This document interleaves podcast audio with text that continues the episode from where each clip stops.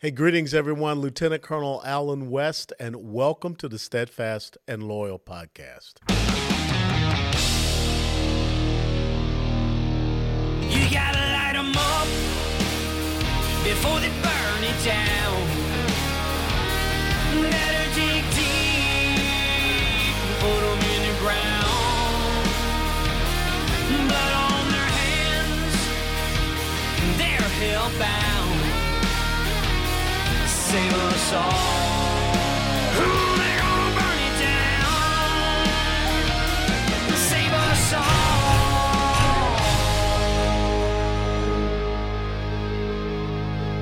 before they burn it down.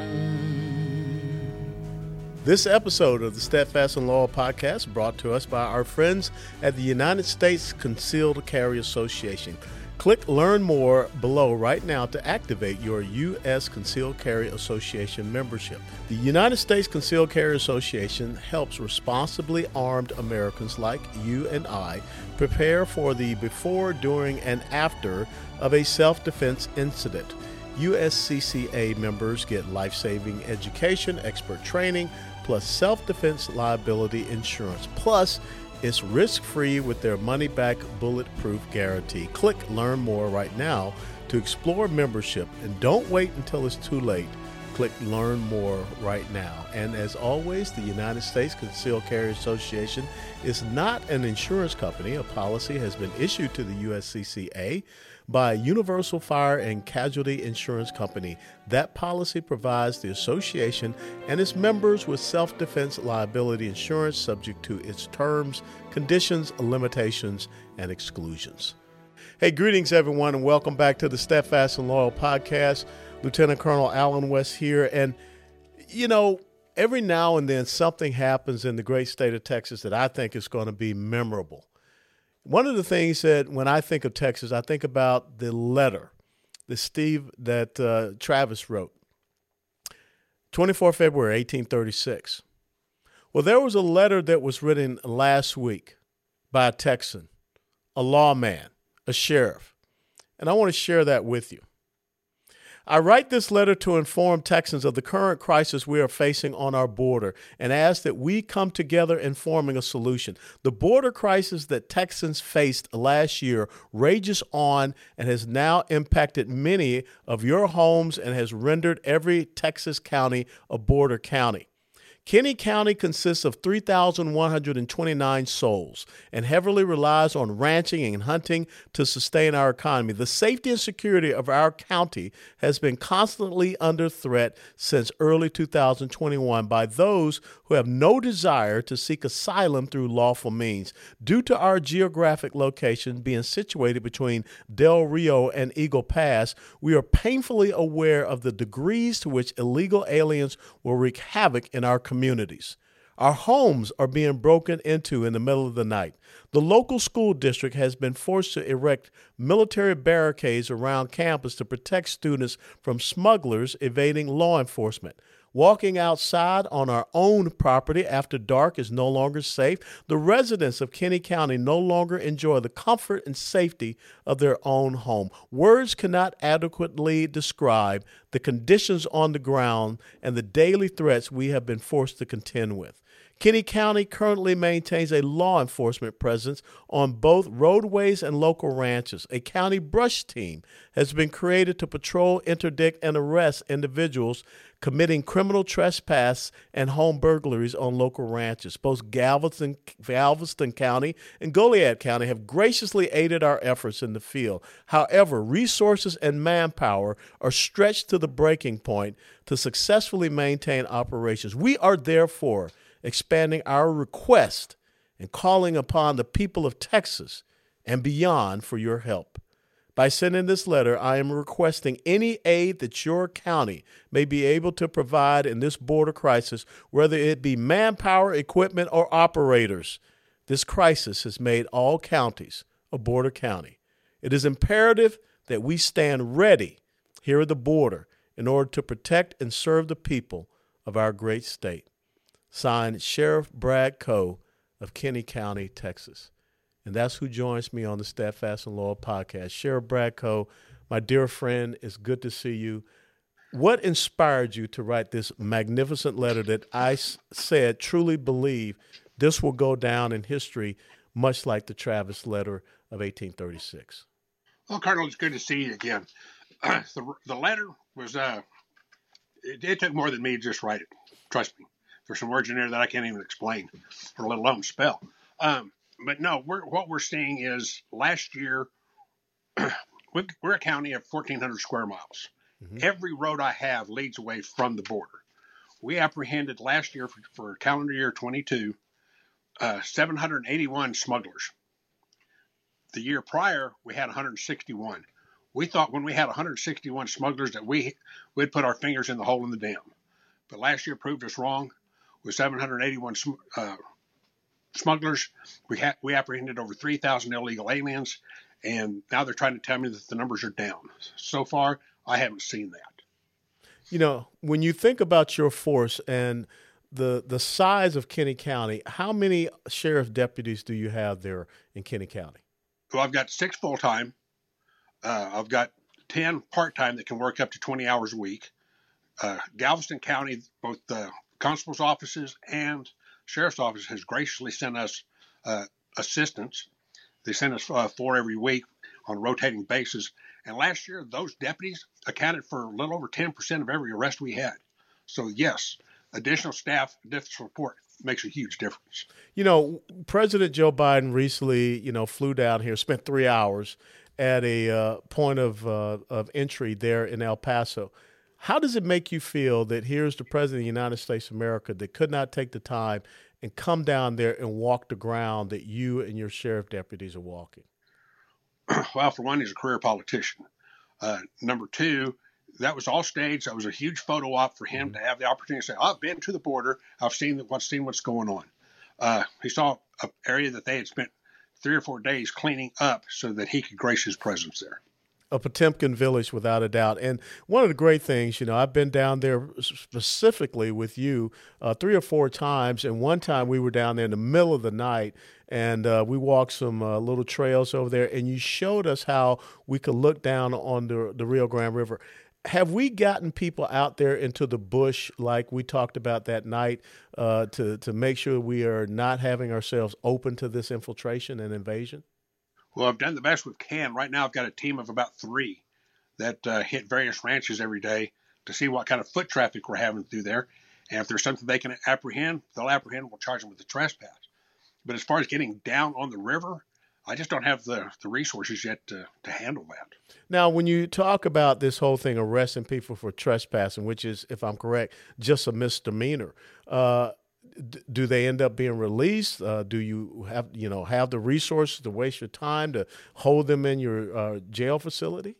Well, under Operation Lone Star, it went from a Class B or for Class C and Class B misdemeanor to a Class A misdemeanor because ninety percent of it is on agricultural property. Yeah. So it's Class A misdemeanor. Uh, so far, we have prosecuted over 3,500 cases, with another two or three thousand more to go. And some of them are getting a significant time. Uh, depends on their attorney. Uh, some of them are taking a plea deal. But uh, everything we're being we're holding is in a state facility in, D- in Dilley, Texas, and down in the valley. Yeah. And right now, as last count, I had 620 people in jail, or I should say, there were 620 people in jail from nine different counties of the 620, 52% are mine.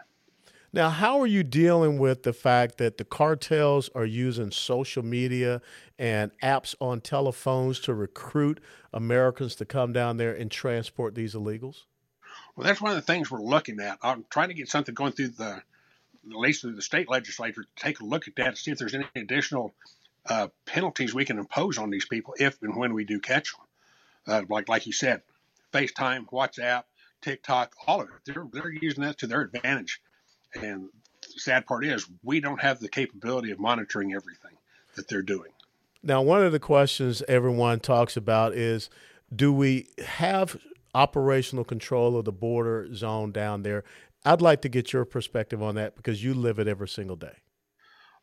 Operational control of the border would be nothing coming across illegally.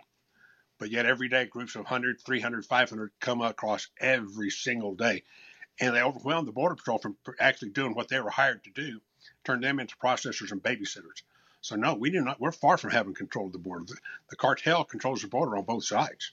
The amazing thing to me is, you know, I just recently saw the story of uh, four military-aged males in New York City who were transported by bus from Texas to New York, and they committed a crime, busted up a Macy's store, twelve thousand dollars in goods and services.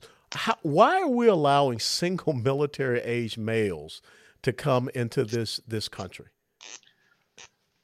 that that's that's a real good question. Everything that I have on camera, walking through the county, I've got, I've got cameras everywhere. It seems like uh, ninety-eight percent of them military age males. That's incredible to me uh, because you know if you want to talk about an invasion, that's mm-hmm. an invasion. Uh, uh, you know, one million gotaways, that's greater than the military strength of our active duty Marine Corps and Army. Uh, and those are the people we have no idea about. Those are the people that are trying to purposefully uh, evade any type of capture. All right, and uh, like that's why that's why we went with the word invasion when we made our declaration because it doesn't have to be a bunch of people coming across with uh, tanks and armored personnel carriers. No. It can be a silent army like they're doing.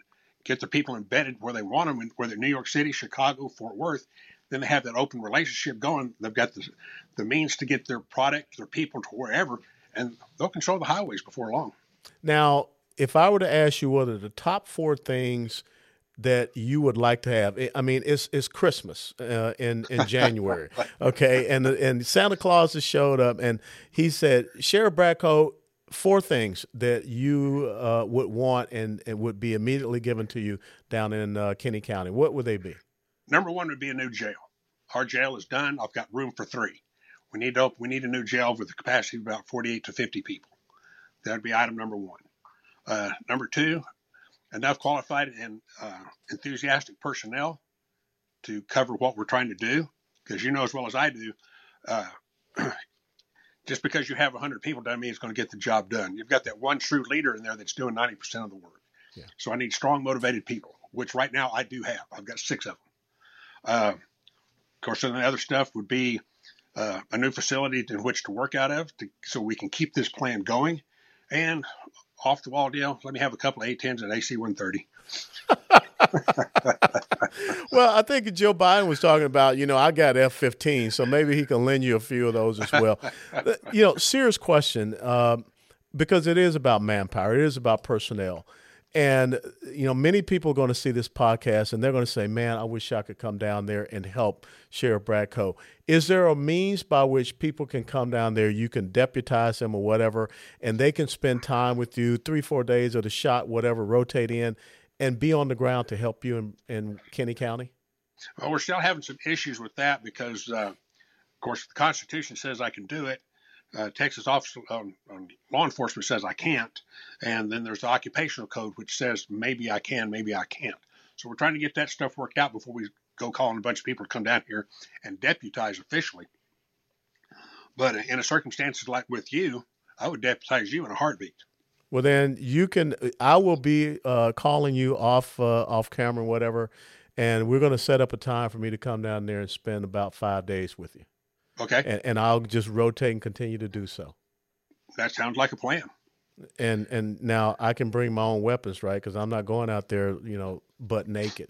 but but but you would. You'd look good in a loincloth and a knife. Well, that's true. I, I could do the old Spartan thing. but uh, no, seriously. And one some one of the other things you you're asking about uh, Santa Claus. Uh, to provide these ranchers with enough funding to, to fix what's been damaged. Yeah.